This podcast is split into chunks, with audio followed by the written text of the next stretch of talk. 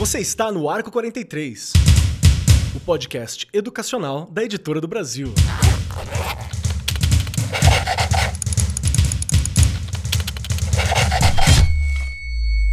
Saudações, saudações para você, meu querido professor, minha querida professora, você, educador, você, coordenador, você, direção de escola, você que é estudante, que está aqui, porque às vezes está fazendo um trabalho para a escola sobre educação midiática, como desenvolver pensamento crítico, como trabalhar com os estudantes. Às vezes é assim que você chegou até nós. Para você que é viajante pela primeira vez, colando aqui com a gente, seja muito bem-vindo. Para você que já é da casa há muito tempo, a casa é sua, então fica à vontade, por favor. Eu sou Marcos Keller e hoje o nosso bate-papo, como eu já dei ali um pequeno spoiler, é muito importante. Vamos conversar sobre educação midiática. O que é isso? Não se falava nisso na época que eu fiz a minha formação em História e Filosofia. Aposto que também não falavam na época da Regiane. Ela, vamos chamar ela aqui para a gente conversar sobre qual é a importância da gente formar as pessoas para ter um pensamento crítico, para pensar sobre o sistema, sobre aquilo que eles estão ouvindo, sobre como que está chegando a notícia, sobre o sistema da internet que eles estão utilizando mesmo, sobre a mídia, sobre a, a, a forma como a mensagem chega, mídia no sentido de mediado mesmo. Como a gente faz?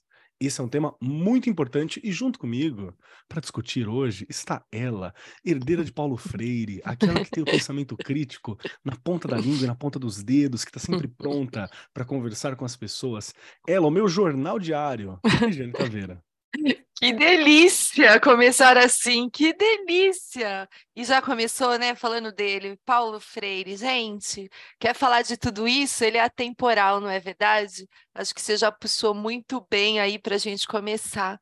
Estou muito bem, Keller, espero que você também esteja. Um friozinho nesse dia de gravação, mas a gente já começa a esquentar aqui, porque falar dessa, eu acho que é muita responsabilidade a gente falar como professores, como professoras, sobre essa questão de pensamento crítico, de sair uhum. da caixinha, de sair, não é de ampliar os horizontes, de não ser só aquilo, mas eu vou deixar aí os nossos convidados nos ajudarem, porque tem muita gente aqui para nos ajudar neste episódio. Temos, temos sim. Junto conosco hoje aqui para discutir, estamos com a casa cheia, maravilha. Nesse frio, aqui em São Paulo, onde eu estou gravando, tá frio, viu? A Rita também tá gravando de São Paulo, tá bem gelado. Então a casa cheia ajuda a aquecer o coração. Junto conosco está o Rafael Saldanha, que é professor, é formado em filosofia pelo FRJ e também realizou mestrado e doutorado na mesma instituição. E como alguém que discute filosofia, não tem jeito de não entrar pensamento crítico, na atualidade, em como trabalhar com as crianças nesse tema, nos adolescentes, nos jovens, e vai nos ajudar a conversar um pouquinho aqui sobre esse, essa postura crítica para com as mídias e para com as notícias que chegam para nós hoje.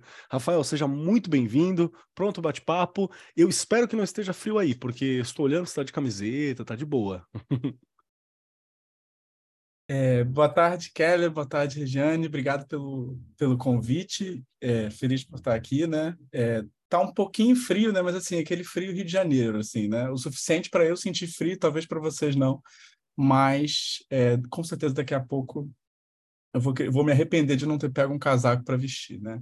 Mas enfim, como você falou, realmente é, é, é impossível, né? A gente lidar com a filosofia, a gente está com esse com essa matéria, né, com esse assunto em mente nas aulas, né, enfim, na conversa e não e não se dá conta, né, que quando a gente está pensando, né, a todo momento é, o nosso pensamento ele meio que se reflete. Né? A gente é obrigado, a gente não só pensa sobre o próprio, sobre o que a gente está pensando, sobre os nossos objetos, mas na medida em que a gente vai conversar com alguém, que a gente se depara com alguma outra informação, a gente automaticamente acaba também sendo obrigado a se questionar. Né? Então, realmente é algo que, que é central, que é inevitável, né? E quando a gente está é, na escola, quando a gente está dando aula, isso é uma coisa que aparece o tempo inteiro, porque a gente está lidando com é, crianças, com jovens, né, que tem muito menos acúmulo de bagagem, de informação, né? Então, assim, é até uma experiência assim que eu acho fantástica, porque você tem ali uma certa espontaneidade, né? Você tem ali uma certa liberdade que até deixa né, esse pensamento chegar para áreas que talvez para a gente não vai chegar. Né? A gente que já foi bastante é, domado pelo tempo, pelos erros, né? Então, assim, de certa forma, eu acho que é uma via de mão dupla bastante interessante, né? A gente acaba, de certa forma, tendo uma função muito importante, né? Mas, ao mesmo tempo, também é, existe essa oportunidade também da gente, ao mesmo tempo, ter esse pensamento crítico com nós mesmos, né? Então, assim, é, estou bastante feliz aqui de participar com vocês dessa conversa. Nossa, muito obrigado. Já trouxe alguns pontos, algumas reflexões importantes logo no começo. Obrigado pela presença aqui. E compondo a mesa também, temos aqui outras duas pessoas muito queridas. Um deles é o Valentino Massariol Rui, que é mestrando em Educação pela Universidade de São Paulo, bacharel e licenciado em Filosofia também pela USP, possui MBA em Gestão Escolar, pós-graduação em Didática para implementação da BNCC e é graduado em Design Educacional pela Unifesp trabalha há muito tempo em escolas particulares de São Paulo, como professor de filosofia, sociologia e atualidades, e também ajuda a formar professores, trabalhando na Camino School desde 2020, onde atualmente é coordenador da área de humanidades. Seja muito bem-vindo, Valentino, muito bom trocar ideia contigo. E essa questão da educação midiática é algo que está presente, né? Tá pronto para o papo? Olá, boa tarde a todos que estão aqui compondo a mesa. Um prazer conhecê-los um prazer estar aqui debatendo esse assunto. Eu acho que, que é muito salutar a gente estar falando sobre isso, porque a sociedade vai se desenvolvendo e novos problemas, desafios vão aparecendo, e muitas vezes cabe a professores, educadores do mundo, né, não só do Brasil, mas do mundo, se deparar de uma maneira investigativa, filosófica, crítica e tentar talvez achar soluções ou não, mas tentar pelo menos mastigar um pouquinho mais esses problemas e, e fazer a, o papo, né, a conversa, o diálogo acontecer. Então, prazer estar aqui e estou ansioso para a nossa conversa. Perfeito, perfeito. Muito obrigado, meu irmão. E continuando a apresentar a nossa mesa que está aqui conosco hoje, está ele, o Tiago Braga, que é professor de língua portuguesa. Ele atua também como gestor da área de linguagens nessa instituição e tem um enfoque na construção de um currículo contemporâneo, né, que aproxime os alunos de uma forma integral dos conteúdos, dos assuntos, e vai passar pela educação midiática, não tem jeito. Atualmente, ele é pós-graduando em metodologias ativas e tecnologias educacionais no Instituto Singularidades. Seja muito bem-vindo, Tiago. É uma questão educação midiática, né? É uma questão, Keller. Olha, primeiro eu preciso dizer que eu estou muito feliz de estar aqui, muito honrado. Eu sou um ouvinte conto mais do, do, do podcast. Para mim, uma honra. Mas me divirto muito com vocês. Muito, muito legal. Estou muito feliz de estar aqui. Olha, quando a gente fala em formação integral, que passa por todos os, os, os constituintes do ser humano, importantíssimo a gente falar sobre educação midiática, é, sobre a perspectiva moral diante é, é, dos conjuntos midiáticos de hoje que tipo de comportamento a gente pode ter. E, obviamente, dentro desse nosso papel de educador, a gente precisa contribuir para uma visão crítica cotidiana sobre o que chega, como chega, qual é o papel do influencer, é, como funcionam e como, como atuam as fake news, quais, quais problemas essas fake news podem gerar no contexto sociopolítico e até econômico da nossa sociedade. Então, a educação midiática ela está viva, pulsando dentro do currículo e precisa estar, porque é, definitivamente é um dos assuntos mais importantes e um dos constituintes mais decisivos para os alunos e alunas do século XXI. Então, eu estou animadíssimo para discutir isso aqui com vocês. E, enfim, um prazer, gente. Vamos que vamos. Perfeito, perfeito. Vamos lembrar aqui, acho que todo programa tem um pouco disso, desse ponto que eu vou falar agora, mas é importante nós lembrarmos nesse em específico. Por quê? Porque a questão da educação midiática é algo presente e que vai se alongar essa compreensão ao longo dos anos ao longo dos próximos anos, assim como tem vindo conosco nos últimos anos. Então, neste programa, nós não pretendemos, e talvez nós nem teríamos como conseguir é, acabar a discussão, né? Quitar a discussão, finalizar com um ponto absurdamente, fechamos, é isso, compreendemos, vamos fazer assim, porque está em pauta. Nós estamos construindo a educação midiática e um olhar para com ela hoje. Cada sala de aula está fazendo isso, cada professor está fazendo isso, cada curso de graduação está compreendendo como fazer isso hoje. Então é algo que ainda está em pauta, vamos lembrar. Mas, importante, Para começar esse papo, quero lembrar que sempre que a gente fala sobre educação midiática para educadores e pais, todo mundo sabe mais ou menos do que se trata, mas pouca gente ouviu sobre o termo diretamente. Nós estamos falando de um campo de estudo que é cada vez mais relevante para a sociedade hoje, principalmente com o avanço da era digital e o acesso quase ilimitado à informação.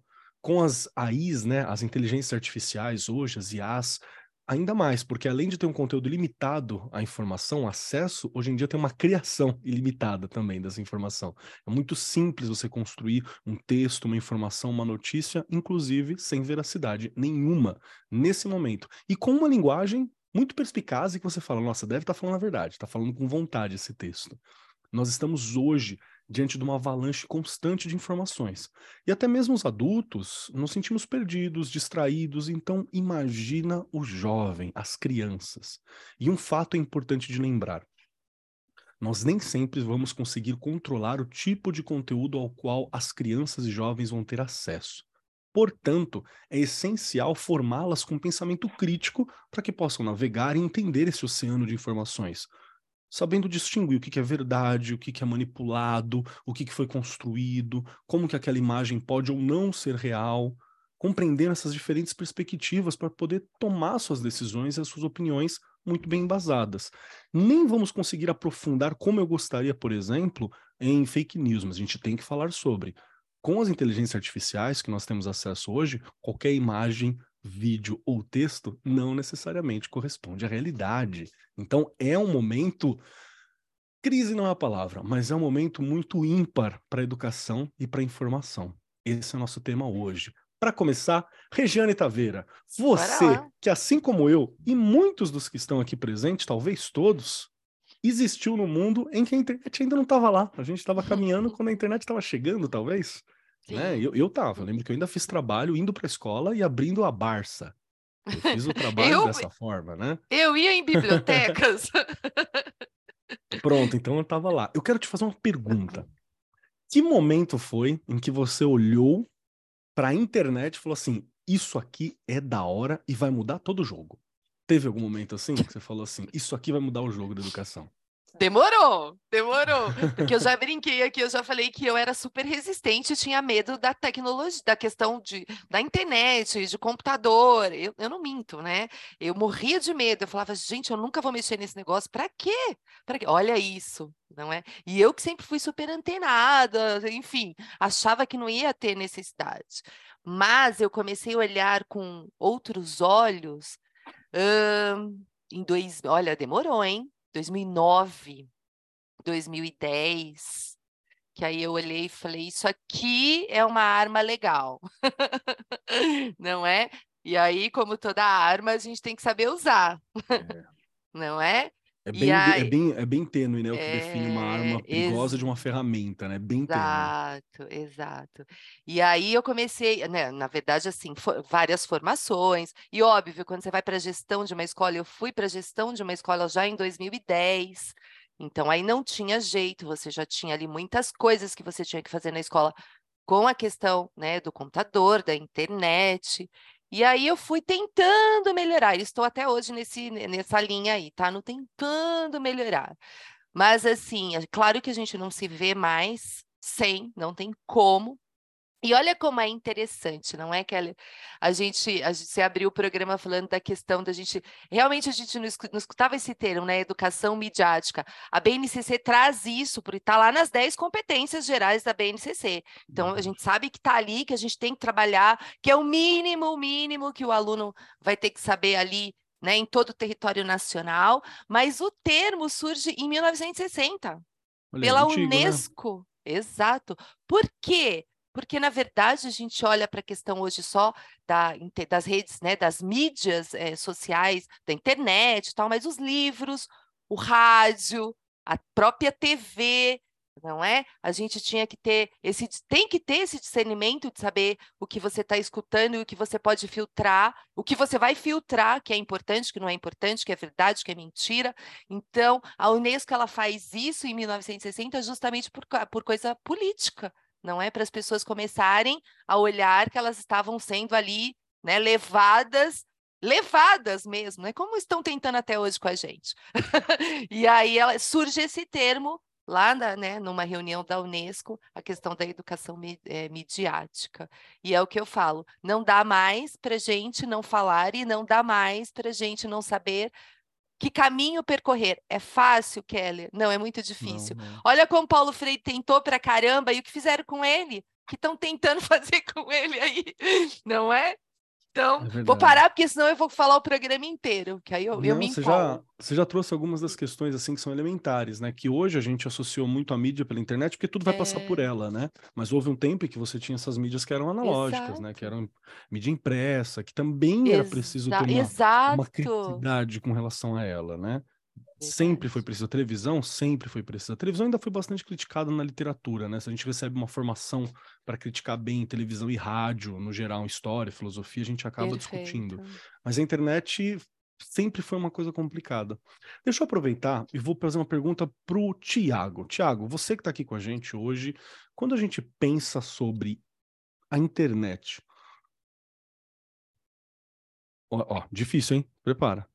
Nossa, eu até parei para dar uma respirada aqui, porque eu falei, é complicado. Eu também pensei como é complicado. Por quê? Porque quando a gente fala sobre internet, a questão principal não é não é sobre ela em si, é sobre a relação que nós temos com ela, pais, crianças, jo é, jovens, como é que a gente tem essa relação com, inter com a internet. Porque é uma ferramenta que está lá. Nós podemos usar de maneira positiva, de maneira negativa, tudo depende. Você acha que dá para a gente tornar essa relação algo agradável, algo de construção com facilidade? Dá tempo de mudar isso? Porque, por exemplo, vou falar sobre a minha realidade.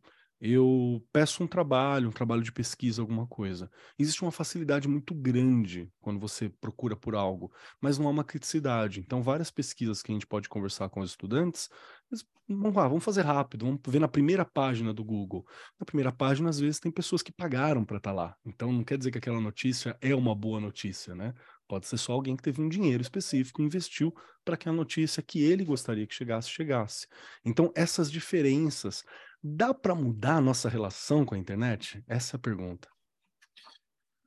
Bom, é, como toda ferramenta, é passível de desenvolvimento. É, eu acho que dá para mudar e acho que ainda vai mudar muito. A gente ainda vai ter muita mudança nesse processo. Fica muito mais complicado, Keller, quando a gente pensa numa sociedade que vem é, terceirizando a, a, educação dos filhos.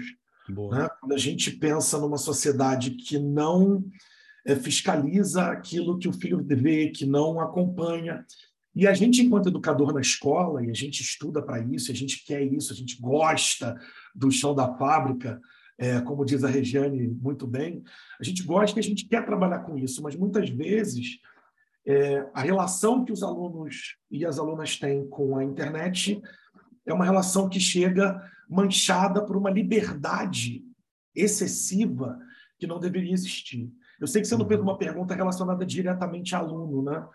É, mas falou geral, né? Entendi Não, assim. Mas vale. É, mas assim, esse é um, um ponto importante. A gente, quando a gente pensa na nossa relação com a internet, a gente começou a lidar com a internet quando a gente, eu tinha ali meus 16, 17 anos. Então a gente já tinha alguma, alguma, pouca, mas alguma maturidade. E a gente está lidando hoje com pessoas que infelizmente, estão lidando com, com um meio de comunicação multimediático, é, com multi-informacional, é, de maneira muito cedo, está influenciando até o, a formação do, do, do, globo ocular das, das crianças, enfim. Muito, muito delicado esse assunto, mas eu não quero enveredar por outro, por outro canto, não. Vou, vou responder aí é, se a nossa relação muda muda e tem que mudar, né? Ela vai ter que mudar. A gente, a gente vai desenvolver maneiras de.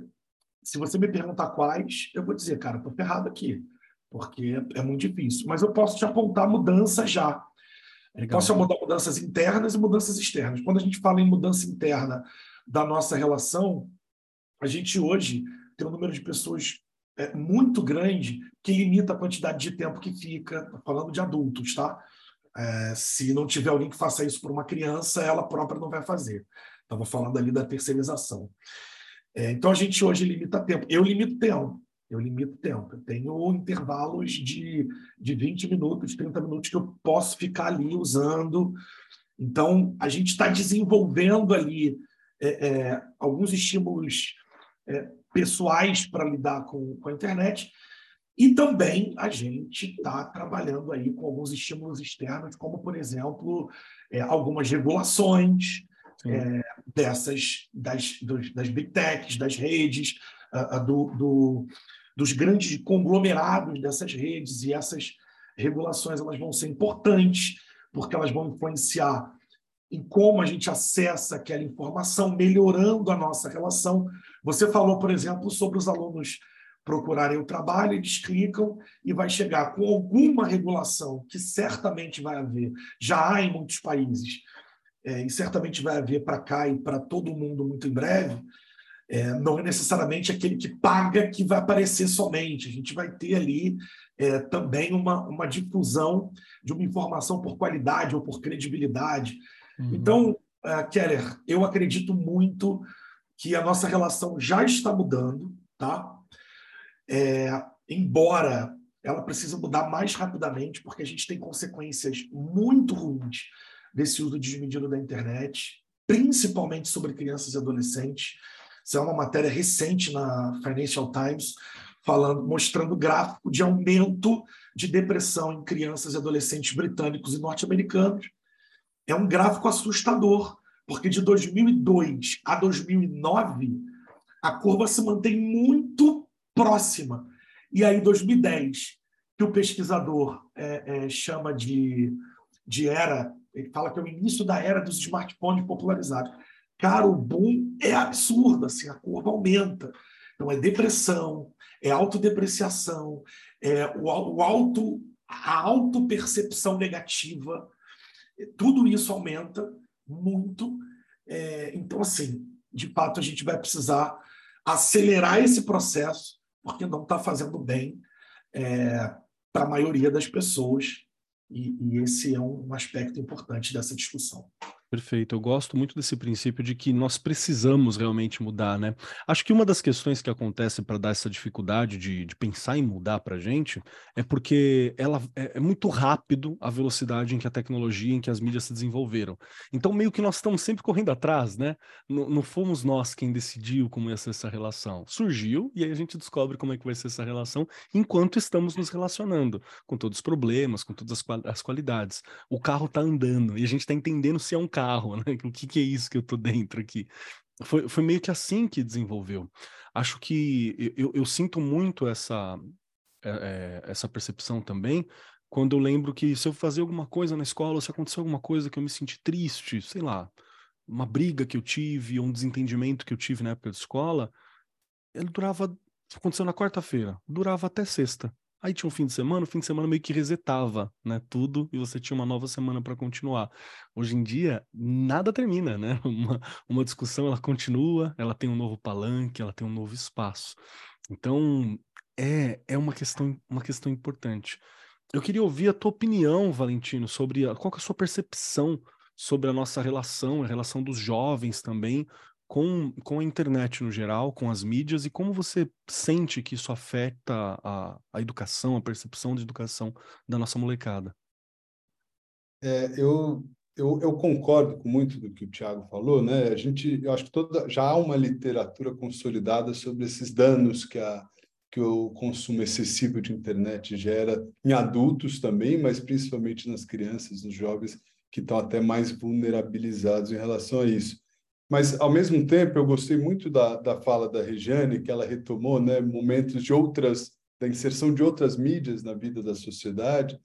E, e aí é, é legal fazer um exercício histórico de tentar pensar como que a humanidade reagiu, como que a educação reagiu, por exemplo, ao advento do rádio, né? Então, o rádio, que era um mecanismo de que uma pessoa consegue falar com milhões ao mesmo tempo, simultaneamente, gerou fenômenos até engraçados. Vocês, vocês, lembram daquela história do Orson Welles, que está tá, tá narrando a Guerra dos Mundos e o pessoal é, acha que realmente está tendo uma invasão, uma invasão alienígena e sai correndo. Assim. Então, a gente tem um processo sempre inicial de otimismo, né? que é o que você falou no começo é, da nossa conversa, de, de uma euforia, de achar que, putz, agora vai tudo resolver, né? porque a internet, agora o aluno vai sozinho tentar é, conseguir achar informações, conteúdos, vai conseguir se formar sozinho. Eu lembro das propagandas de banda larga, aquela da internet de escada no começo dos anos 2000, elas sempre é, é, buscavam um alvo que é o adolescente, o, a criança de idade escolar. Então, mãe pai, compra a internet para o seu filho ir melhor na escola. Né? Então, existia essa euforia. Só que sempre passa também por um processo de demonização total, assim, né? E a gente começa a achar que agora não tem mais jeito, a gente tem que é, é, proibir, a gente tem que. E, e, aí o perigo é justamente a gente jogar. O, eu odeio essa metáfora, né? Jogar o bebê com a água do banho, tem essa metáfora. Mas, mas jogar é, tudo fora de uma vez. Então, é, em, em relação a essa pergunta, né, de qual é a nossa relação com a internet, eu acredito que está muito novo. A gente está descobrindo formas de se relacionar com a internet, né? E obviamente a regulação das big techs, das grandes empresas, ela é algo necessário, ela é algo que já está acontecendo ou já aconteceu em muitos países, a gente está nesse processo aqui no Brasil, mas ao mesmo tempo é, é, temos um futuro ainda para entender como, como vai se dar essa relação. E aí o cuidado que eu sempre gosto de jogar é, é para a gente não ser excessivamente paternalista, falar, olha, é, vamos, decidir o quanto de internet por dia é bom, o quanto é ruim é, mas sim nesse ponto que é o que a educação midiática ela busca trazer, né? que é, é, é você estar preparado para transformar essa sua relação e para se formar enquanto indivíduo em relação ao mundo, né? Então, eu acho que a educação ela se transforma nessa maneira que agora vira um, um foco para essa questão, como formar estudantes para estarem preparados para essa relação em constante mudança com as, com as mídias e, e, e com as redes sociais.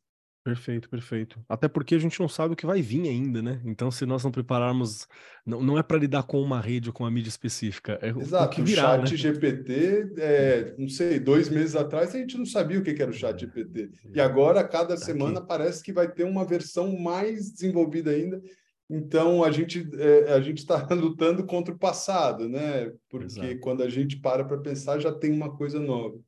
É, realmente me pegou a todos nós desprevenidos. E para você que está ouvindo, que talvez duvido um pouco, mas que talvez não conheça o ChatGPT, ele é uma ferramenta de construção de textos por inteligência artificial, que você dá um tema e ele desenvolve aquela construção de texto.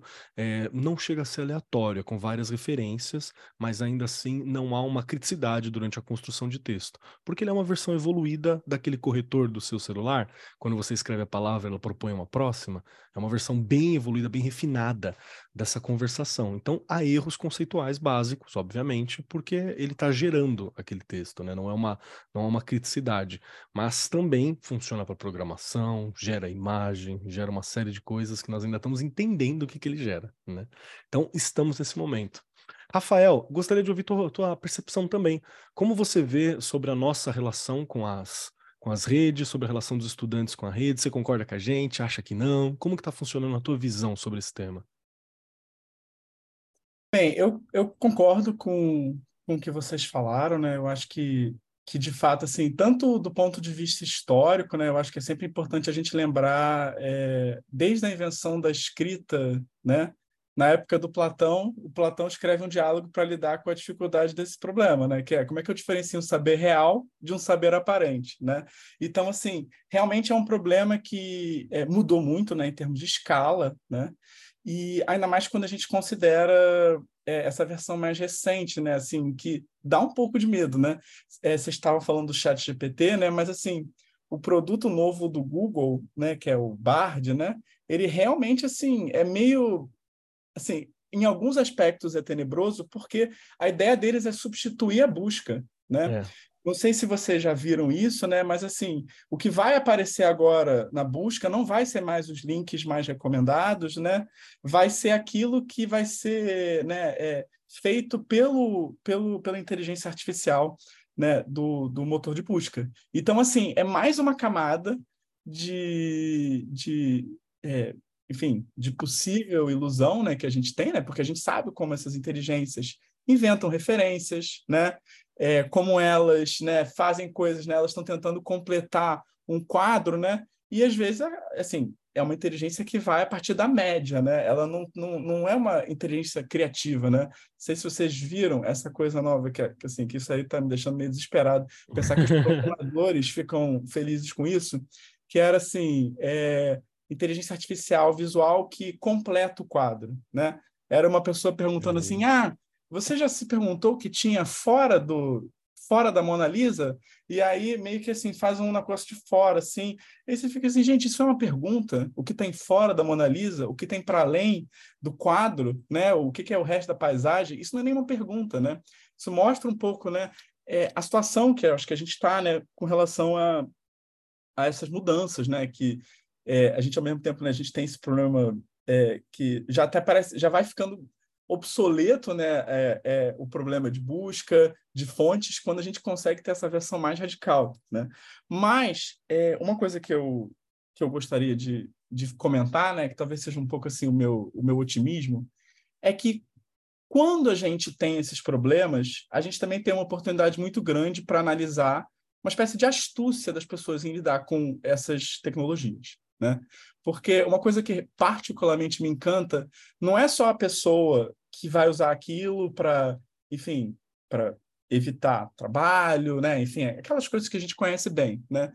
Para você conseguir usar essas coisas bem, você tem que ser muito sagaz, você tem que ser muito inteligente, né?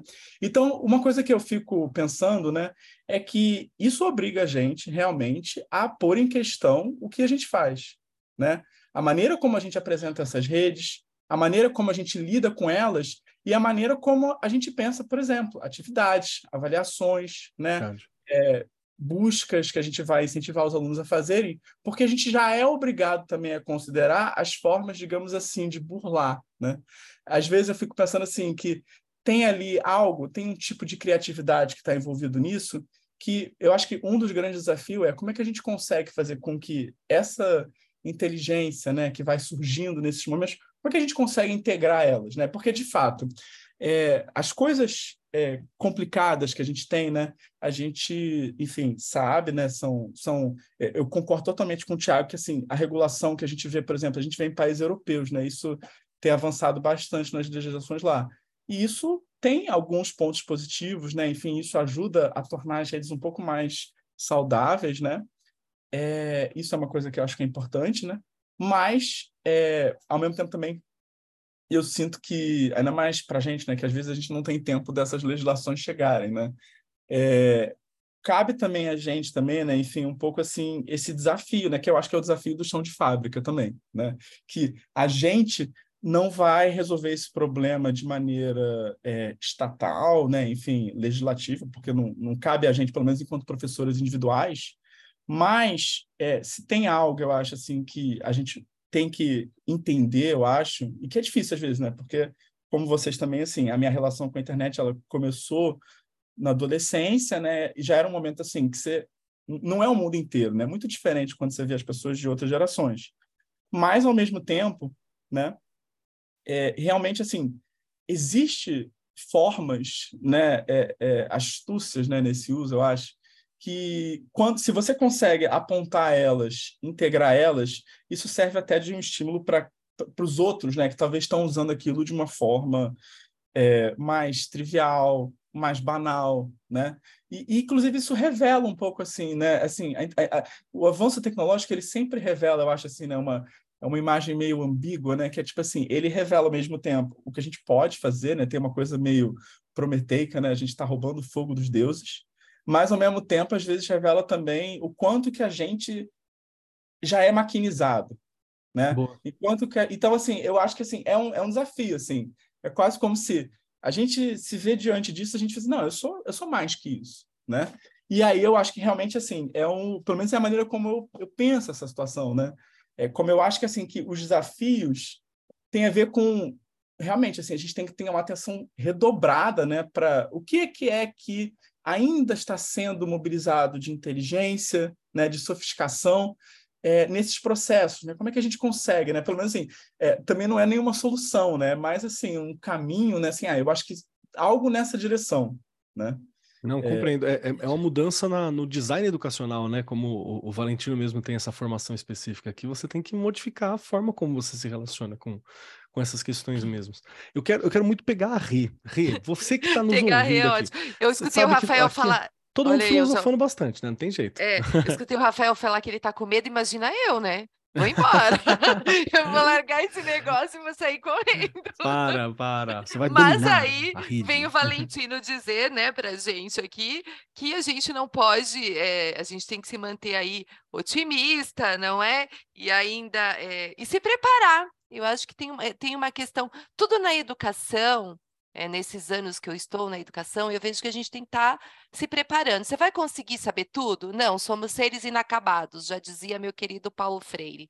Então a gente nunca vai conseguir dar conta de tudo que chega. Mas também a gente, também acho que foi o Valentino que colocou que a gente não pode jogar fora as coisas, não é? E a gente tem que ir aproveitando e olhando. Trabalho de formiguinha, gente. Educação é uma coisa que é trabalho de formiguinha. E a gente não vai ver resultado agora, talvez a gente nem veja, porque a gente passa pelo processo lá da escola, se aposenta, vai embora, e aí que vem o resultado, porque educação demora mesmo. Só que a gente tem que já ir direcionando alguns trabalhos, algumas coisas. O que, que a gente vai fazer com essa criançada? Como que a gente vai trabalhar? Já que as famílias, né? Acho que aí foi o Tiago que colocou, as famílias. Né? Não existe ali, gente, desculpa, é verdade, né? Eu, eu brinco que nem terceirizaram mais, porque eles não conseguem contratar a empresa e aí larga lá mesmo. Toma aí o celular, fica com ele, faz o que você quiser e acabou. Só e para agora com o celular conversando, né? Fica ainda mais Puxa, fácil fazer pensa bem, não é? Então, assim, é, realmente é um trabalho de formiguinha, mas a gente não vai poder se, né, se deixar as coisas acontecerem, acontecerem sem a gente tomar conhecimento, estudar mais, estar atentos, informação às famílias, às- aos pais, né, para quem cuida, enfim, e as crianças, porque dá para fazer todo um trabalho lá. Se elas vão a- a- adquirir o que a gente deseja, não sei, mas a gente consegue fazer uma linha de trabalho que dá sim para elas, pelo menos, começarem a pensar isso é certo, isso é errado, isso aqui é verdade, isso aqui é mentira. E desde a educação infantil, gente. Perfeito. Não é lá no ensino médio, não é lá nos anos finais, desde a educação infantil. E eu cortei o que você ia me perguntar, porque eu falo mais que a boca. Não, não, eu, eu achei incrível. E na verdade você me trouxe uma outra reflexão, que eu, eu somei aqui a sua fala com a fala do Thiago e essa última reflexão do, do, do Rafael também, e, e eu pensei muito nas crianças. Porque a gente tá pensando, a gente pensa muitas vezes do ponto de um, de um adolescente, porque é quem está lendo, quem está navegando, mas as crianças, elas às vezes são colocadas pelas famílias num ponto de invisibilidade na internet, que é uma questão. Porque às vezes a pessoa não tem um perfil que você saiba, tá? Na rede social, que você saiba. Pode ser que a criança já tenha, assim, um Sim. fakezinho lá, uma coisa. Já vi. Já não é? Mas não tem um perfil público, um perfil que você reconhece. E muitas vezes você fala, ah, tá lá vendo Peppa Pig, mas você não tem certeza qual é que é, quem é que tá conversando com essa criança e tá conversando sem o seu filtro. É por isso que várias redes vão ter aquela rede Kids, né? A Netflix tem uma, uma um Kids, não sei o que, tem lá um Kids, tem uma versão que é para as crianças, onde você tem um, um recorte do conteúdo. Porque todo e qualquer conteúdo que não é para a idade, ele tem um motivo para não ser para a idade, né? É Perfeito. porque vai introduzir questões, conceitos ou imagens que não são legais serem introduzidos nessa determinada idade. E nas famílias, muitas vezes, é um ponto, é um ponto silencioso que não se percebe. Então, é, é uma questão. Isso é mais uma das reflexões, né, que a gente que vai surgindo das relações. Então, é um desdobramento muito grande. Mas eu queria puxar da mesa, acho que o grande elefante na sala, que eu sei que nós também não vamos conseguir resolver 100%, que é quando a gente fala sobre as informações verdadeiras e as informações manipuladas. Quando a gente conversa sobre fake news, ela foi a palavra do ano, né? Acho que foi 2017, 2018, né? Que foi uma, uma das palavras do ano, do dicionário Oxford, por aí vai. A gente tem a, é, a questão de que nossas eleições estão sendo definidas, ou pelo menos pesadamente influenciadas através de fake news. A Cambridge Analytica, que lá nos Estados Unidos, durante a eleição do, do ex-presidente Donald Trump, utilizou muito a rede, manipulando e construindo informações específicas para grupos específicos, né? Então você teve essas questões todas, os grupos, as bolhas. Então são um, um novo, um novo game, né? Da, da política mesmo, e, e, das influências em geral. E não funciona só para a política. A política ela, ela, é um ponto do iceberg. Ela é um ponto muito visível, mas ela é um ponto. Agora, isso está acontecendo, por exemplo, para avançar ideias, para questionar ideias, e algumas ideias muito básicas, como democracia, né? Algumas ideias muito básicas, como humanidade, como igualdade. Então, a gente está nesse meio. Eu queria fazer uma rodada na mesa aqui, é, que vai meio que ser uma rodada prática. Então, eu queria puxar na mesa o que, que a gente pode fazer para ajudar os nossos estudantes a distinguir informações verdadeiras de informações manipuladas ou de informações que são fake news. E, de novo, isso não é fácil, porque muitas vezes nós podemos cair nessas fake news, né? Fake não tem como, a gente pode acabar caindo. Às vezes eu me vejo conferindo o material duas, três vezes, assim, para ter certeza de onde veio, para ter certeza que foi dito aquilo. Então, Regiane, qual que é a sua defesa para fake news? Me diz, Que como que você reconhece? Bom, a minha, ou você quer que eu coloque aqui o que a gente pode fazer com a criançada desde Pode ser, a pequenininho sua pode ser uma dica para as você crianças. Acho que é muito É. poderosa a sua posição para falar com as crianças, assim. Porque eu usei muito isso durante a pandemia, lá no centro de mídias, brincadeiras que pareciam bobas e que eles iam aprendendo a ver se aquilo era verdade ou era mentira. Então, lembrando que eu trabalho com crianças de primeiro a cinco, a, de primeiro a quinto ano, e lá eu tinha também acesso, né, crianças do Brasil inteiro, enfim. E a gente brincava muito, então, por exemplo, os animais. Você ia trabalhar os animais, você pegava um animal que não tinha pena e aí colocava junto com outro que tinha pelo, então, e brincava, né? Esse daqui tem pena, e era o que tinha pelo, e eles, não, é fake news.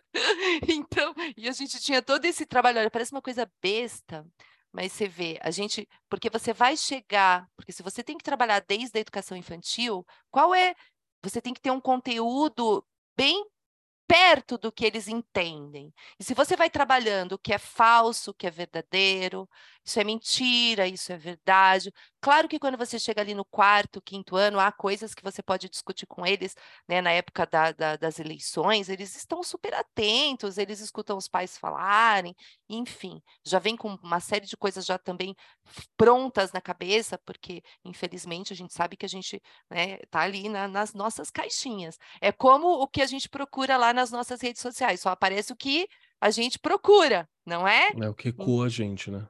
Exato, e você não sai daquilo. Então a gente trabalhando com a criançada desta forma, Kelly, olhando para essas coisas e, e, sabe, debatendo o tempo inteiro, mas por que não é? Isso eu estou falando de ir crescendo, né? A coisa vai ficando mais complexa a cada ano, mas dá para você começar na educação infantil. Como é que esse menino chega no quinto ano? Discutindo textos, olhando para um programa de TV, lendo uma notícia de jornal, sabendo eh, dar a sua opinião. Então, a gente consegue fazer com que ele vá crescendo, mas é o que eu te falei, aquele trabalho de, de formiguinha muito bem planejado, organizado, olhar a realidade do seu aluno, entender quem ele é, qual é a bagagem que tem ali, a família, tudo isso é super importante. Eu brinco muito lá na escola e falo: não é só saber quem é o aluno, quem é essa família, onde ele vive, como eles pensam. Então, tudo isso traz muitas ideias na hora de você montar a sua aula e discutir algumas coisas com essas crianças, não é? E eu, eu, eu sempre brinco assim, eh, falando da Regiane, eu, te, eu tento eh, sair, eu também, claro, a gente luta o tempo inteiro com essa questão de sair da caixinha, de ir além, não é? Então, se você, você vira para mim e fala, "Regi- eu, Rê, eu gostei de tal coisa, mas não é uma coisa que eu gosto muito, eu procuro ir atrás justamente para eu sair da caixinha. Não é? E você estava falando de olhar notícias, de olhar as coisas várias vezes. Eu morro de medo, porque a gente tem que pegar e ler muito, três, quatro, cinco vezes. Às vezes eu pergunto para alguém: você leu isso? Será que é verídico? Será que é verdade? Porque é, é- é tanta coisa que você tem medo, não é? Você Verdade. acaba ficando com medo. Antes a gente tinha um livro, era só um livro lá que você ia, consultava e estava tudo lá. Agora você tem milhares de informações, milhares de opiniões. Então é muito difícil. Se é difícil para a gente, que somos os adultos da situação, imagina para essa criançada. Mas não é impossível a gente ir fazendo esse tipo de trabalho para ir ampliando e eles irem entendendo, né? Aprendendo aí a ser críticos, eh, éticos. Isso a gente vai ensinando, a gente vai transformando. E a gente consegue sim, com certeza. Não, eu adorei, adorei também que essa simplicidade que você falou, né? Vamos por coisas pequenas, ensinar o hábito de questionar aquilo que está vendo, aquilo que está lendo, né? De conversar com aquele material, que é isso que você fez tanto no centro de mídias, né? Gostei muito disso, muito legal. Quero ouvir o Thiago. Thiago, Tiago, você só tem que salvar e dizer qual que é a forma, a fórmula precisa para aplicar e descobrir o que é fake news ou não. É isso. Essa é a pergunta. Fácil, né? Tranquilo. Tranquilo, né, Kelly? Pelo amor de Deus. Eu quero. Bom, eu vou trazer um pouquinho da minha experiência. Acho que pode contribuir, tá? Então, eu, eu, eu, gosto muito da neurociência, né? As neurociências e educação. Então, acho que eu muita gente do, do, do campo da educação tem feito umas palestras né, em feira educacional, muitos, muita gente estudando neurociência. E está mais do que provado que o nosso, o nosso sistema límbico, a nossa, o nosso aspecto emocional ali, ele influencia a, a, a cognição. Né? Então, o que a neurociência basicamente é prova é que é, experiências que trazem para a gente algum tipo de emoção, é, é, realizam ali uma, uma formação cognitiva melhor na nossa cabeça. Então, eu, é, entendendo isso, falei: eu preciso fazer com que eles passem por uma experiência de serem enganados, estão se sentir enganados. Estão se sentir enganados, comple mas assim, completamente enganados é, a ponto de eles terem sentimentos, raiva, sabe, tristeza. E aí eu fiquei pensando como é que eu ia fazer aquilo, né? É, e eu já fiz isso muitas vezes, é maravilhoso. Como é que é? é? E óbvio que o que eu fiz é uma estratégia, mas tem várias outras para que eles sentimentalizem esse processo, não esqueçam, se preocupem e carreguem aquilo com eles. É... Bom, a gente teve em 2012, não sei se vocês vão lembrar, uma campanha de uma ONG norte-americana, que era uma, uma ONG que pretendia tornar famoso um cara chamado Cone. O nome do vídeo era Cone 2012. É, era uma ONG é, que tinha ali uma certa preponderância nos Estados Unidos é, e ganhou muito mais com esse vídeo. Então, eles fazem um vídeo mostrando um ditador que, na África, é, sequestra meninos e meninas, ok? Ele sequestra meninos e meninas para formar um exército.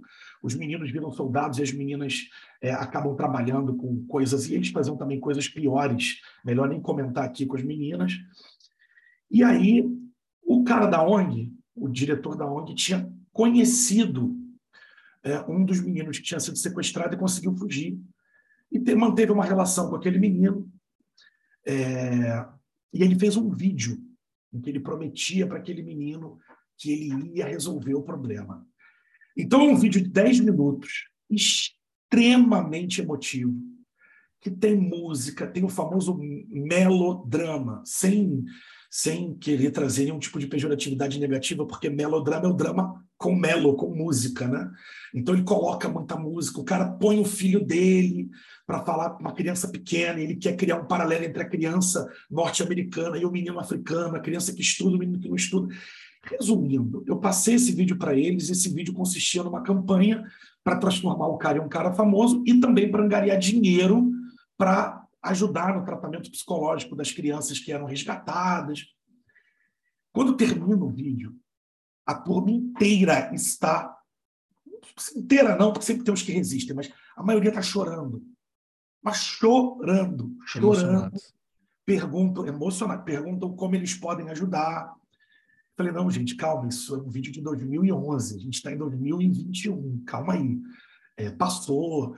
Então, aí eu pergunto para eles o que eles sentiram. Eles, poxa, mas é muito triste. O menino foi, o irmão do menino foi assassinado e, e cara, eles ficam arrasados. E eu aproveito esses 20 minutos de eles arrasados e deixo que eles falem, deixo, deixo, deixo viver. E aí, sem falar nada, enquanto eles ainda estão falando, eu coloco uma reportagem do Fantástico da época, porque o Fantástico foi até os Estados Unidos fazer uma investigação sobre é, é, as informações financeiras da ONG. E a ONG não prestava contas do dinheiro que entrava. E eles, com esse vídeo, ganharam muito dinheiro. E aí, enquanto o cara do Fantástico estava lá, o, o, repórter do Fantástico estava lá, ainda teve um escândalo envolvendo o dono lá, o, o, sujeito que é o presidente da ONG. E, resumindo, começou a surgir, começaram a surgir nos Estados Unidos notícias de que aquela ONG não prestava conta, de que eles não estavam fazendo nada, e surge um professor universitário norte-americano dizendo que na matéria, né, diz o seguinte: olha, essa realidade do Cone ela era, ela era verdadeira em 2002, 2003. Hoje, em 2011, a gente não tem mais isso. Então, eu coloco basicamente uma matéria do Fantástico que destrói o que eles acabaram de ver, mas destrói completamente. Completamente. E, e assim, é, realmente, aí depois aparece o, o presidente da ONG lá, nu na rua, ele, tá, ele teve uma crise por causa de droga. Então, então assim, perde-se totalmente a credibilidade e eles ficam desesperados. Como é que pode o cara fazer um vídeo desse? E aí eu explico para eles que fake news não é necessariamente uma notícia mentirosa, mas uma notícia descontextualizada no tempo e apresentada em determinada época diferente, com intenção A ou intenção B, também é, também exige é, uma atenção muito grande. E digo mais, e aí eu falo para eles o seguinte: todo discurso que chega primeiro pra, pela emoção, para depois te alcançar na razão, ele, ele é, o, é um discurso que mais merece reflexão crítica, atenção e desconfiança de vocês.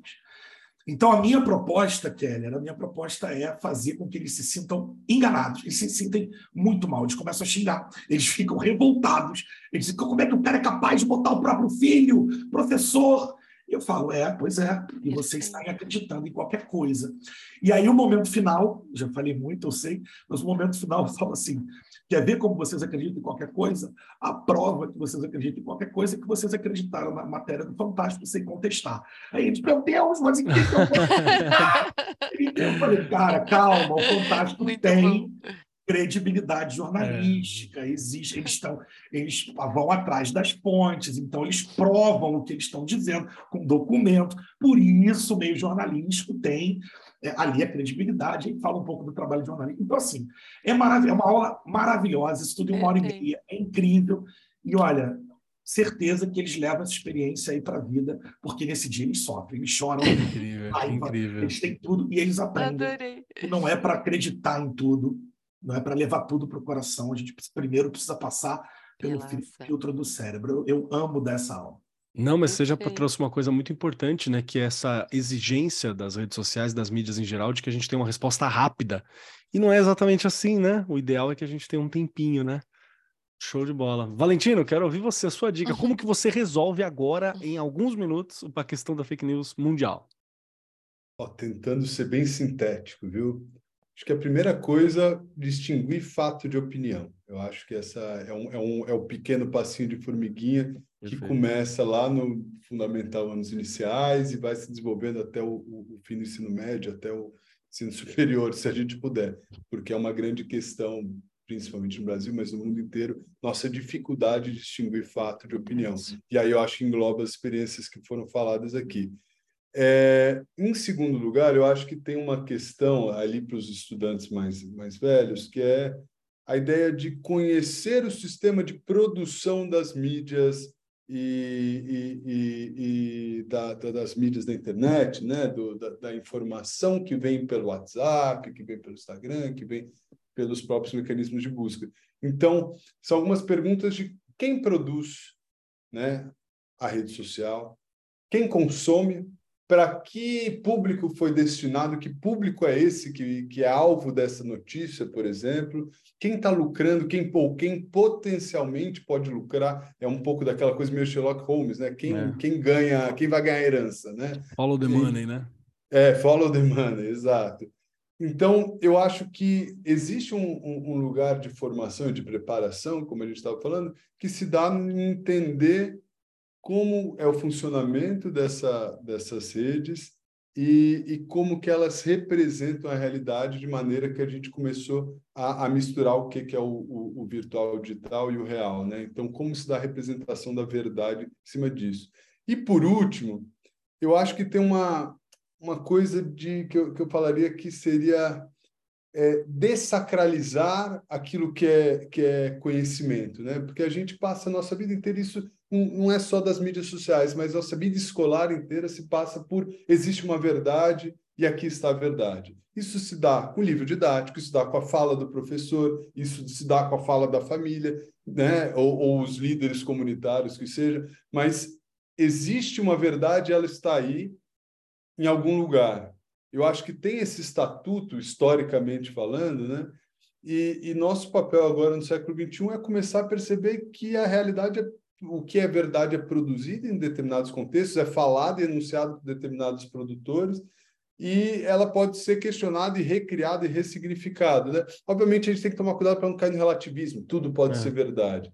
Mas eu acho que é acima da, do conceito de verdade é o conceito de argumentação, de trazer, como, como foi trazido aqui pelo Tiago, trazer fontes, né? É, trazer dados e os dados tenham um, um, estejam ancorados em algum, em algum lugar, em algum repertório da realidade. Então, eu acho que é um pouco do mais importante é como isso está sendo argumentado, como está sendo construído, do que falar é verdade ou falsidade. Porque se a gente cai nessa dicotomia, é muito fácil, né, por questões neo, neurológicas do ser humano, a gente cair na desinformação. Perfeito. Perfeito, perfeito. Acho que é bem, é bem metodológico, é bem necessário, realmente. Se a gente é, é, é são pontos bases, né?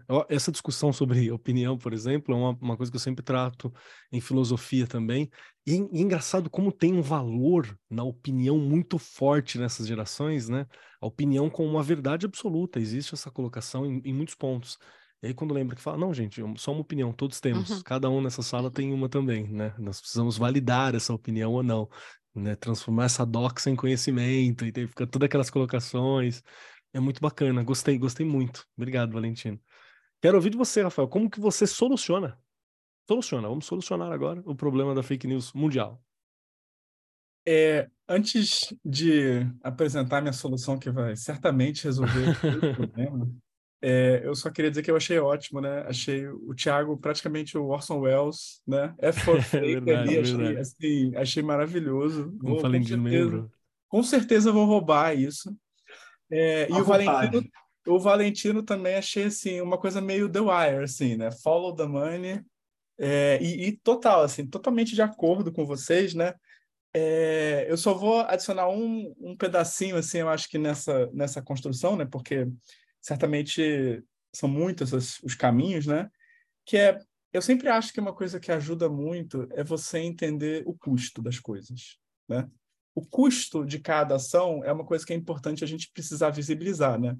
E você estava falando, Keller, sobre a questão da opinião, né? É, eu sempre me lembro como eu começo as minhas aulas de filosofia, especialmente para quem não nunca teve aula, né? Os alunos ali do primeiro ano, que eles acham, ah, eu vou falar então do que eu penso sobre a vida, sobre tudo mais. A primeira coisa que eu falo é assim, olha só, o bom da filosofia é que ela não é sobre a opinião de nenhum de nós. É, a gente fica livre das nossas opiniões tem nada a ver com a opinião. Nem se, se fosse a opinião dos filósofos, seria uma porcaria a filosofia. Não é isso. A gente está indo embora da opinião e graças a Deus porque a opinião geralmente é algo que deixa a gente assim fechado, né? Agora, o processo para isso, né? É, eu acho que tem a ver com a gente visibilizar os custos. Né? E no que diz respeito à educação midiática, né? É só a gente pensar. O custo, né? Eu acho que isso é uma coisa que é, é bem, não é assim requer né, um trabalho, né? Mas assim, repassar uma mensagem. Qual é o custo disso? Né? Comentar, se você está ali usando o Twitter, é muito mais custoso você iniciar uma conversa com alguém, sei lá, no WhatsApp, do que você responder um tweet e falar você é burro, você é idiota. Agora, você ir de uma conversa de WhatsApp para você conversar com alguém ao vivo é mais custoso, você tem que se deslocar, você tem que encontrar alguém, você tem que falar você tem que lidar com uma imprevisibilidade, com a sincronia, né? Quando a gente vai aumentando a escala, né, a gente consegue levar isso para a mídia. A gente começa e pode apontar, né, eu acho fundamental, pegar é, empresas de mídia que são só é, transmissoras, né? A gente vê que elas não produzem as notícias, elas só repassam isso, deixa que elas estejam uma fragilidade, né? Porque elas não apuram, elas vão simplesmente se apoiar em outras empresas de mídia que fazem investigação e trabalho e pegar o trabalho investigativo e também fazer essas diferenças. Né? Acho que são coisas bem concretas, mas que não está tão distante da realidade deles, né? Porque, por exemplo, se você tem, sei lá, uma coletiva de imprensa, isso é uma coisa que, assim, é menos custoso você ir numa coletiva de imprensa do que você entrevistar várias pessoas diferentes para coletar o que está ali em jogo, né? Idealmente também, né? Eu acho que, assim, nada tão bom para ver os custos quanto pegar todas as etapas e pedir para eles mesmos efetuarem. Né? Nossa, boa. Então, assim, eu acho que isso é realmente assim, é um processo, e eu concordo totalmente com, com o que a Regiane falou, né? Isso não é um processo que é da noite para o dia, né? Felizmente a gente tem é, muitos anos de ensino, né? Que a gente pode construir isso, né? Mas aí a gente precisa né, ter essa integração realmente, né? Assim, essa, essa, esse olhar global. Mas, assim, eu, eu, eu, eu tendo a achar né, que esse processo de formiguinha, né, de cada etapa, né, é, ele vai, de certa forma, vai visibilizando os custos. E quando você visibiliza o custo, pelo menos é isso que eu sinto, né?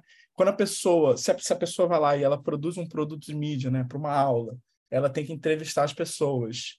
Ela começa a olhar diferente porque ela vai ter feito, ela sabe, né? É que nem quando você começa a fazer exercício físico, você sente no seu corpo, né? Não tem escapatória disso, você sente ali nesse esforço, né? Enfim, nas soluções que você tem que dar, né? Então, é, eu tendo a acreditar né, que todo esse esse problema, né? Às vezes, assim, é, é, claro, a gente é alienado, né, das coisas, né? A gente é muito fácil a gente mandar um zap, é muito fácil a gente só, né, é, ver as coisas passivamente. Mas o papel nosso, né, que eu acho que assim que é o, é o difícil do nosso trabalho, né, mas que eu acho que também é o que anima, né, é a gente ver, assim, quando a gente vê que quando o aluno consegue fazer o custo da operação, né? Por exemplo, em, em, em, é uma coisa muito mais, assim, é mais fácil e mais difícil, né? Quando eu vejo aulas de matemática e de física, ali a demonstração, ela é o custo, né? É, às vezes é mais fácil, né? É, as pessoas chegam em, em, em, ciências humanas, em estudos de linguagem, né? Redação é um pouco mais complicado, né? Porque você tem que se expor ali bastante, né? Mas é, é muito é muito fácil a gente é, fingir que esse custo não está ali, né? Então, assim, eu, eu, sinto que o nosso trabalho também e o caminho para lidar com essa, com essa fake news, né? Tem a ver também com isso, né? Com a gente conseguir mostrar e transmitir, às vezes com emoção, né, mas às vezes também com razão, né, porque apresentar as grandes empresas que fazem esses algoritmos e também apresentar os nossos momentos de frustração são também formas de visibilizar o custo, né? Olha como é que é fácil acreditar em algo, né? Eu achei sensacional o que o Thiago falou, assim, a forma de terminar a aula, né? tipo assim, vocês acreditaram nisso, né? É uma experiência o Thiago propôs mesmo, né? Muito bom. É, e eu acho isso, esse, esse é, um, é um caminho, né? Perfeito, perfeito. Não, gostei muito, gostei muito. Porque a gente tem algumas propostas práticas que nós podemos agir dentro de sala de aula para construir essa percepção da educação midiática. Obviamente que não se encerra aqui esse papo, na verdade, nós abrimos uma porta para uma conversa futura também, porque nós temos que pensar para os professores como utilizar como ferramenta pedagógica, talvez estruturar né, esses passos a, a, esse passo a passo que a gente conversou sobre ao longo do ano escolar, para que tenha uma vivência em cada ano próxima da idade. Então, tem várias questões que é importante a gente pensar pensar quais são os impactos psicológicos. Acho que nós temos alguns programas futuros para fazer dentro desse tema. Nossa hora já está bem adiantada. Estamos chegando nos momentos finais, então. E agora, quero avisar vocês: o Thiago já ouve o programa há algum tempo, então ele sabe que momento que está vindo. É o momento das três perguntas. Para poder encerrar esse programa, eu tenho três perguntas para fazer para cada um nessa mesa. Perguntas difíceis e complicadas, tanto como corrigir a fake news no mundo. Quero saber um, se vocês gostaram do programa. Dois, onde eu encontro você? Você é encontrável? É possível te encontrar? Saber mais sobre o seu trabalho? Como que eu sei mais do seu trabalho? E por fim, um pedacinho, uma ideia, um pensamento, um livro, uma frase, um conteúdo para que ajude os nossos ouvintes a refletir sobre o tema, né, aqui, e para ficar um pedacinho de vocês com cada um de nós. Para dar tempo dos nossos convidados pensarem, Regiane, as três perguntas para você. Primeiro, se você gostou do programa. Segundo, onde achamos Regiane? E terceiro, que pedacinho de Regiane fica conosco hoje? Se eu gostei do programa, dá para continuar? Tem tanta coisa ainda aqui, não é?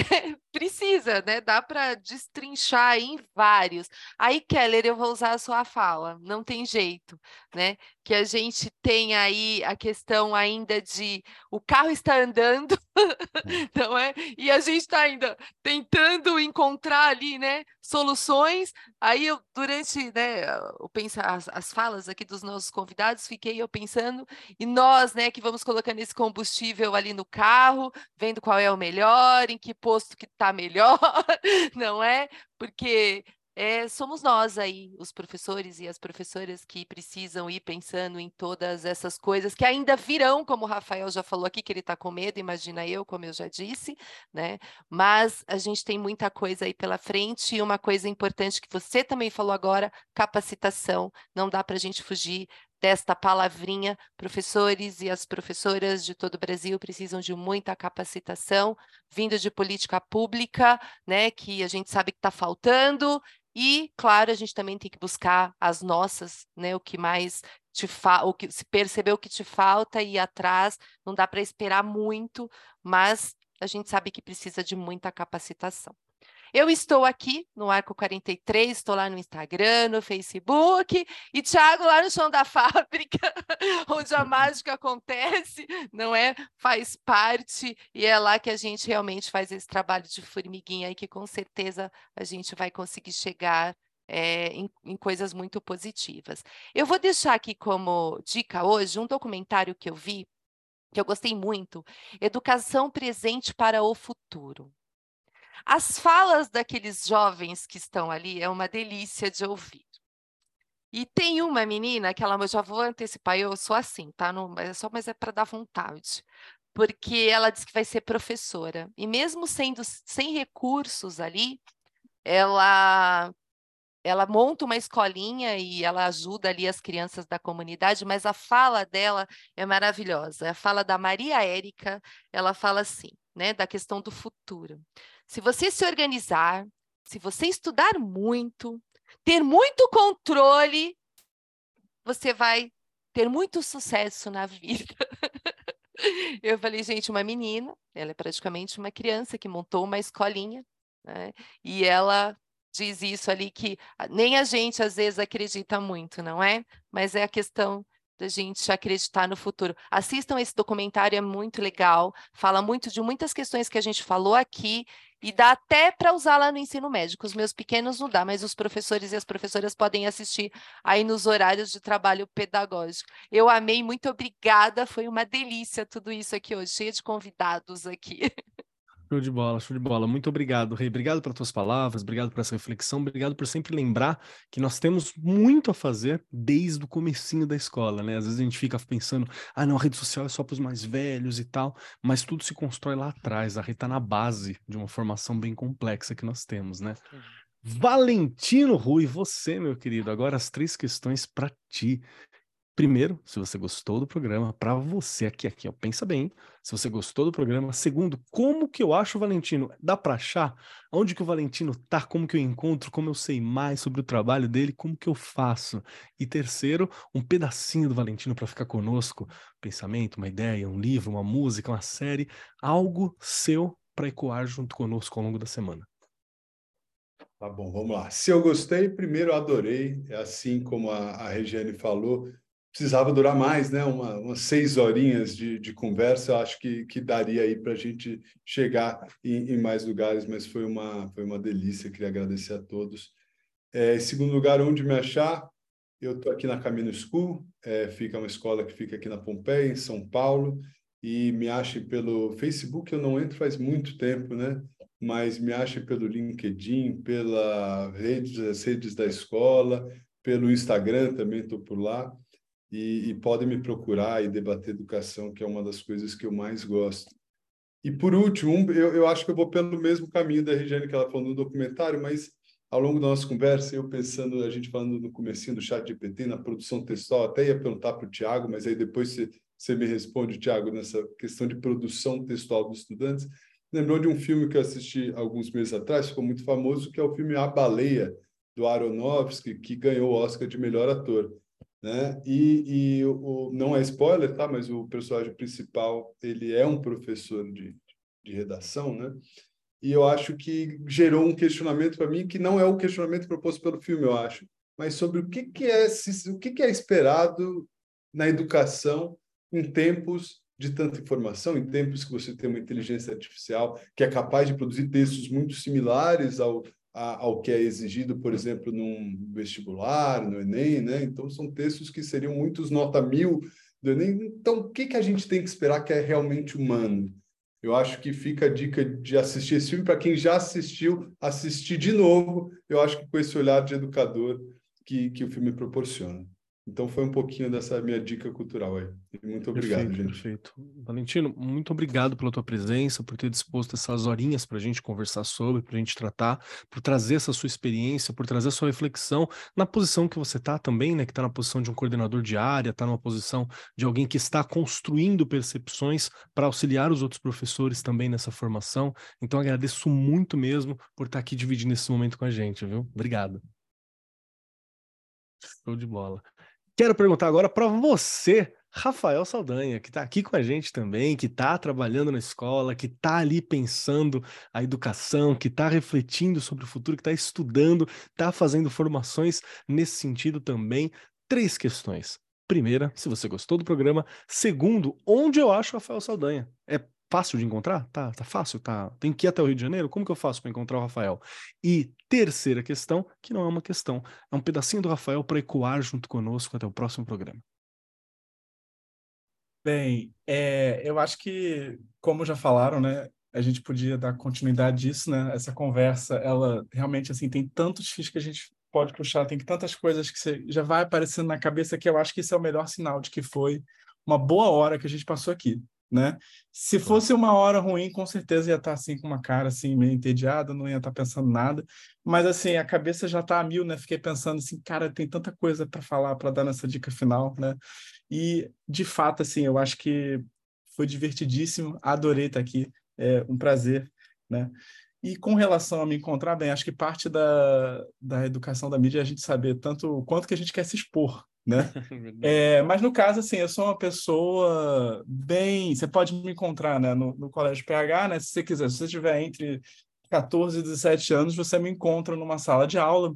Mas fora isso, né? Eu só tenho um Instagram assim, bem assim, bem com, com nada, né? Só alguns trabalhos, né? Que é só basicamente procurar o meu nome, né? Rafael Saldanha mas não tem muita coisa para encontrar lá, né?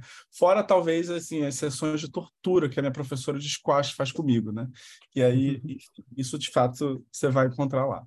Mas é, com relação à dica, até para dar uma continuidade ao que estava comentando, né? É, eu acho que a minha sugestão, né, bem, tem claro o, o F for Fake do Orson Welles, que é um clássico, né, sobre sobre mentira, né, sobre o custo de mentira também, né? Mas eu queria recomendar uma coisa um pouco mais moderna, né, que eu vi recentemente, né, talvez assim mais acessível, que é o documentário chamado Fake Art, uma história real, que é um documentário sobre uma é, uma uma galeria de arte famosa em Nova York, dessas que vende pinturas do tipo Pollock, é, do tipo Rothko, né? Esses artistas modernistas americanos que custou uma fortuna, né? E essa galeria de arte ela começa a comprar umas obras que claramente são falsas. Claramente não, a gente sabe porque já aconteceu tudo, né? Mas engana todo mundo, engana os especialistas. E eu acho que é muito importante isso também, porque ser enganado, a gente também né, cansar, calçar essa sandália da humildade, né? Ser enganado não é privilégio, né? De pessoas que não estudam. Né? Às vezes a pessoa que estuda mais, ela é enganada mais ainda, né? Porque ela tem uma arrogância ali, né?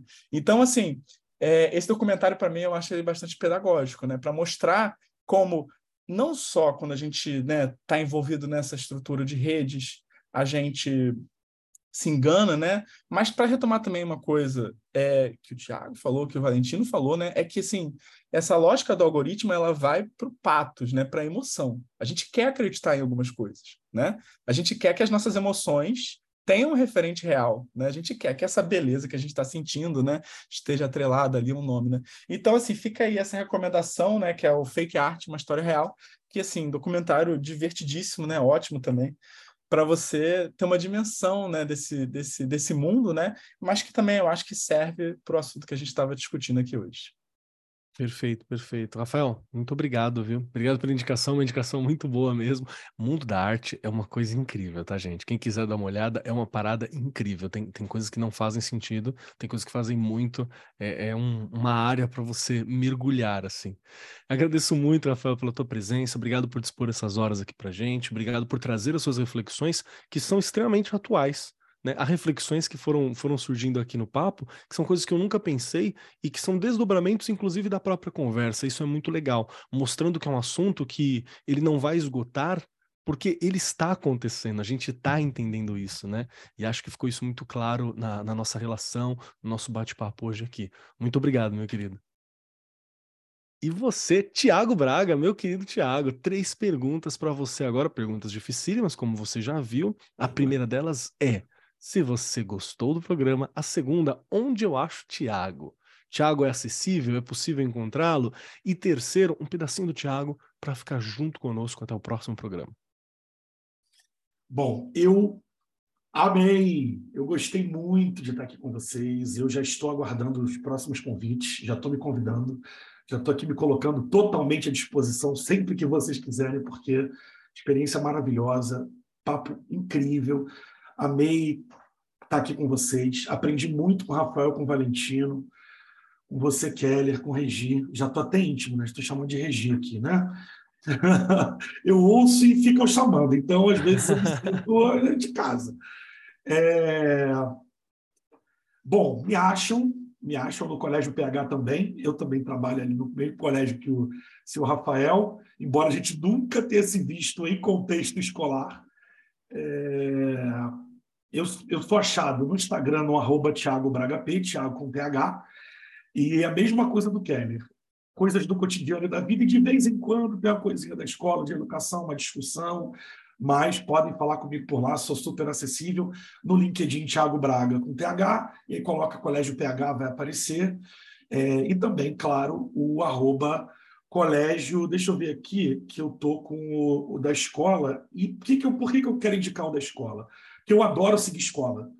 Assim, eu, eu como gestor e como eu, eu sigo muito escola para ver prática, para ver o que eles estão fazendo. A gente precisa ter essa vontade de conhecer o trabalho do outro, de dividir, para a gente dividir para crescer, né? Dividir para multiplicar. E a gente faz pouco isso. Então é o arroba colégio PH underline oficial a gente está com um monte de novidade aí legal também. Bom, é, eu vou fazer uma indicação aqui que eu acho super, mega, ultra importante muito dentro desse tema. Tá? É, o Instituto Palavra Aberta tem um site. Esse site é educamedia.org.br. Uhum. Tá? Simplesmente, olha só, os consultores aqui do Educamídia, para vocês entenderem que a gente está falando de um negócio, pô, de fato, muito interessante. Tem o, o Antônio Góes, do Globo, tem a Cláudia Coxim, assim, uma galera muito muito grande no meio da educação, que, que é muito importante. E o que, que tem nesse site? O que, que a gente tem aqui para usar? Cara, eles simplesmente explicam que é educação midiática, eles te dão planos de aulas prontos, eles têm uma matriz de habilidade numa mandala para você clicar, ele é interativo. Então, você clica é, no é habilidade para aluno, do que é para professor tem os recursos para você usar, indicação de tem e-book gratuito, tem uma série de matérias sobre o tema, sugestões de como trabalhar, biblioteca, um monte de livro aqui, sabe? Então, você pode falar com eles e trocar ideia. Então, eu usei uma vez para montar uma aula para o nono ano, quando eu estava dando aula para o nono ano, saudade dos meus menores, né? agora estou só no terceiro. E eles estão aqui, continuam alimentando, o negócio está vivo, é mega patrocinado. Então, cara, é, é visitem educamedia.org.br, vocês vão amar e está totalmente dentro desse tema, tá? Para terminar com uma, um pedacinho de mim, eu vou usar um, a frase de um sujeito controverso que é o Ivan Illich, um pensador é, austríaco que odiava a escola, ele era contrário à, à, institu à instituição escola e à, à institucionalização é, da sociedade em caixinhas e mas obviamente que muito do que ele escreveu outro dia eu ouvi o Nova falando dele no lançamento do livro do Nova aqui no Brasil e, e tem umas frases do, do, do Willis que obviamente a gente tirando ali a carga de acabe com a escola A gente criando aí uma, uma dialética, a gente consegue trazer para o mundo da educação e é muito interessante. Então vamos lá. Ele escreveu: criar entre o ser humano e aquilo que o rodeia novas relações que sejam fontes de educação, modificando simultaneamente as nossas reações. A ideia que fazemos da, da, do desenvolvimento, os utensílios necessários para a educação e o estilo da vida cotidiana. É, por que eu trouxe essa frase? Para lembrar que a sala de aula precisa ser muito viva e a gente não tem que ficar falando de algo que o aluno vai levar como memorabilia, como memória, como algo que ele vai guardar lá no, no antiquário mental que ele tem. A gente está precisando fazer com que eles vivam experiências, sintam em sala de aula. A gente está fazendo, faz se necessário no mundo de hoje, é, fugir muito da caixa, como falou a Regiane, da caixinha e pensar muito fora é, e levar para eles experiências para que eles resolvam problemas. E eu não estou nem aí se meu aluno, daqui a cinco anos, não lembro que é uma oração subordinada, substantiva, objetiva, objetiva direta, reduzida de infinitivo. Eu quero que ele tenha empatia, eu quero que ele consiga resolver problema, eu quero que ele consiga olhar para uma notícia e, e, refletir sobre ela e ter opinião e diferenciar fato e opinião, como falou o Valentino, e, enfim, conseguir trabalhar isso da melhor forma para que ele consiga ser um ser humano melhor. Acho que o papel da escola hoje é pensar holisticamente, é pensar integralmente nesse, nesse ser humano que tem que sair completo e pronto para um mundo tão complexo, tão mutável e tão difícil quanto o nosso. Perfeito. Perfeito, Thiago. Muito obrigado pela reflexão. Obrigado por me trazer o, o, o Illich novamente. Vi muito ele no, na graduação por, por né, objetivo pessoal, assim, de falar, não posso ficar, né, uma pessoa que está estruturando demais. E realmente é alguém que, que, que é legal de salvar, de trazer de novo. Tiago, obrigado pela tua presença, obrigado pelas suas palavras, pela sua preocupação, por essa humanidade. Obrigado demais, meu querido. Obrigado por ouvir a gente também. Então, show de bola. Valeu mesmo, mano. Obrigado mesmo. Eu amo, tá? Parabéns para vocês. Eu amo. Eles estão sempre comigo no carro. É o do carro. Show de bola. Fico muito feliz. Eu e Regiane ficamos muito felizes, né, Rê? Vamos lá. Chegamos ao momento final, então, minha vez agora. Quero dizer que eu gostei muito do programa e eu saio com a sensação de que tem muita coisa para falar ainda. Então, espero que nós que a gente consiga se juntar mais uma vez para conversar sobre alguns temas que faltam. Acho que, que é importante municiar o professor, né? Ajudar o professor a lidar com essas questões todas. Quem quiser me encontrar por aí, arroba Marcos Keller na maioria dos lugares, arroba Keller lá no Instagram. Lembrando, é um Instagram pessoal, então é meu gato, eu onde eu viajei, algum trabalho que eu fiz, uma falinha de educação, uma coisa mais mais solta assim. E no quesito de indicação, nós tivemos alguns programas sobre educação midiática. Teve o X da questão, que são as pílulas, né, onde nós discutimos questões midiáticas, que eu faço aqui no, no Arco 43 também, que o X da questão 14, que a gente fala sobre educação midiática, e teve o Arco 43 72, onde a gente fala sobre o letramento digital na formação do estudante, que passa pela educação midiática. Então é uma forma de aprofundar um pouquinho ou de estender um pouquinho mais essa discussão. Hum, a gente também tem alguma coisa sobre a atualização do professor que eu acho que ficou muito legal. Então, não, não me lembro exatamente, mas procura por Educação Midiática, Arco 43, Mídia, que você encontra alguns conteúdos muito interessantes. E não tem muito tempo, nós tivemos uma discussão sobre educação midiática que eu indiquei o livro do Jaron Lanier, que é o 10 argumentos para você deletar agora suas redes sociais tem um título meio, né, oh, assustador assim, porque o Lenner ajudou a construir os algoritmos, ele fala sobre como eles foram construídos para que a gente ficasse ali dentro, né? Ele ainda é uma forma, uma forma de negócio. Então, quanto mais tempo você ficar, mais propaganda, mais dados, é interessante para a empresa. É um livro que eu ainda indico, né? Vamos lembrar que o Lenner ainda trabalha, trabalha para o LinkedIn atualmente, ele ainda trabalha com redes sociais, mas ele fala dos problemas que tem. E tem um outro livro que me indicaram que eu comecei a leitura e eu já fiquei, nossa, que é o Acredite, Estou Mentindo, Confissões de um Manipulador de Mídia, que é escrito pelo Ryan Holiday, onde ele fala como que são os esquemas que ele utilizava, quais são os truques para promover empresa, artista, através de uma vulnerabilidade que ele encontrava no público. Está falando especificamente do público estadunidense? Sim, mas o nosso comportamento acaba sendo parecido por ser moldado por uma rede que tem origem naquela sociedade específica. Então é muito interessante para você ver como às vezes, mesmo uma coisa que parece simples, né, sem um sentido, foi muito bem pensado para nos causar uma determinada emoção. E é uma ferramenta muito poderosa para quem é educador, tá? Você entender essa possibilidade. Muito poderosa. Tanto para perceber, para resistir, para ensinar a entender, quanto para utilizar alguma coisa que for eficiente e que for né, digno, ético de se utilizar. Acho que são, são metodologias muito modernas para se pensar. No mais, Obrigado a todos vocês que estão aqui. Muito obrigado a essa mesa incrível. Obrigado demais. E obrigado a você, meu querido ouvinte, minha querida ouvinte, professor, professor, estudante, você que está aqui com a gente. Este programa é para você. Nós fazemos ele para que você seja o melhor professor, o melhor educador, o melhor profissional, uma melhor pessoa. Essa é a nossa ideia. Então, muito obrigado. No mais, eu sou Marcos Keller e até semana que vem. Este programa foi apresentado por Marcos Keller e Regiane Taveira. Gravação e edição Agência Bowie. Produzido pelo Departamento de Marketing da Editora do Brasil. Gerência de Marketing Helena Poças Leitão. Coordenação de Marketing Lívia Garcia. Siga-nos nas redes sociais: facebook.com barra Editora do Brasil, twitter.com barra Editora do Brasil, instagram.com barra Editora do Brasil underline oficial e youtube.com barra Editora do Brasil. As opiniões expressas no programa são de responsabilidade dos respectivos convidados e não expressam necessariamente a opinião da Editora do Brasil ou de seus colaboradores.